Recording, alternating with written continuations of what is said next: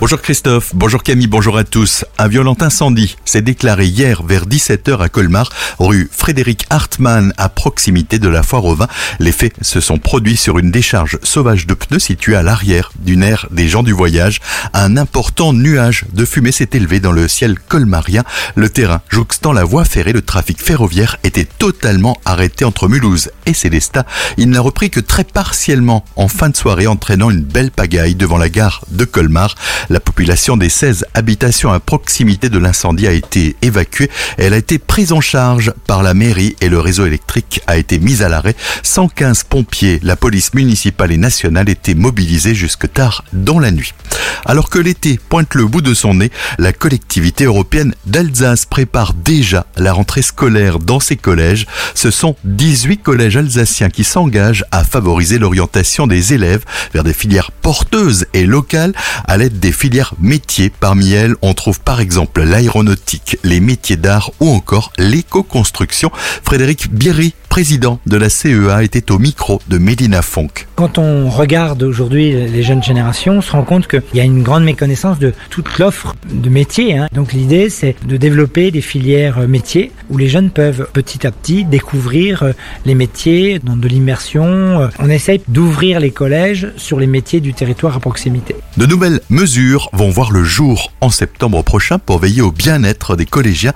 On y trouve le renforcement de la lutte contre le harcèlement, mais aussi l'installation de distributeurs de protection gratuite pour lutter contre la précarité menstruelle. On se rend compte que malheureusement, euh, certaines jeunes filles euh, n'ont pas forcément l'accompagnement familial qui serait nécessaire et, pour ne pas qu'elles se retrouvent démunies face à ces situations, euh, nous a semblé important de pouvoir là aussi accompagner ces jeunes filles. On voit bien que malheureusement le harcèlement est quelque chose qui se développe. On a un outil qui s'appelle la bête noire, hein, qui est un outil justement de prévention, d'action éducative avec les jeunes pour les sensibiliser sur les questions du harcèlement. On réfléchit à des lieux qui permettraient aux jeunes de venir témoigner s'ils ont des, problèmes. Cas, on est dans cette volonté euh, pour les jeunes face à ces risques de harcèlement. Ces actions concernent quelques collèges à la rentrée, mais la collectivité a pour ambition de les élargir à l'ensemble des établissements le plus rapidement possible.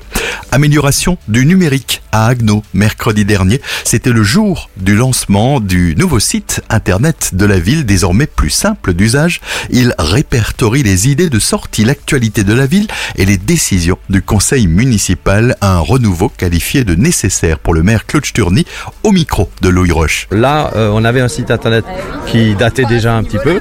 Donc on a souhaité faire euh, plus simple, plus convivial, plus complet. Et puis finalement, qu'on parle plus facilement de Agno et de ce que les élus, de ce que l'administration euh, peut avoir à expliquer à nos concitoyens. Technologiquement, il est très différent, donc il est beaucoup plus convivial, beaucoup plus simple. Il y a deux nouveautés majeures sur ce site internet. Elles sont présentées par Alban Fabaché, adjoint à la ville participative et communicante. En termes de nouveautés, on peut parler sur l'accessibilité. On a fait des progrès énormes. Je dirais que le moteur de recherche est vraiment un des points forts à l'heure actuelle. Quel que soit le mot que l'on va taper, on va tomber dans le bon chapitre. Enfin, on arrive à voir d'un point de vue visuel de choses très intéressantes en termes de photographie et de rendu. Et surtout, une cartographie qui nous permet de nous déplacer d'un point où l'on se situe jusqu'au point souhaité en nous donnant le trajet le plus simple et le plus, euh, plus approprié. Déjà penché sur le sujet en 2019, le projet avait été retardé par la pandémie. À Stossvir, la collectivité européenne d'Alsace prévoit des travaux de réfection de la chaussée sur la départementale 417 en traversée de l'agglomération. Ce chantier, qui débute aujourd'hui, aura lieu les nuits jusqu'au vendredi 24 juin entre 20h et 6h du matin.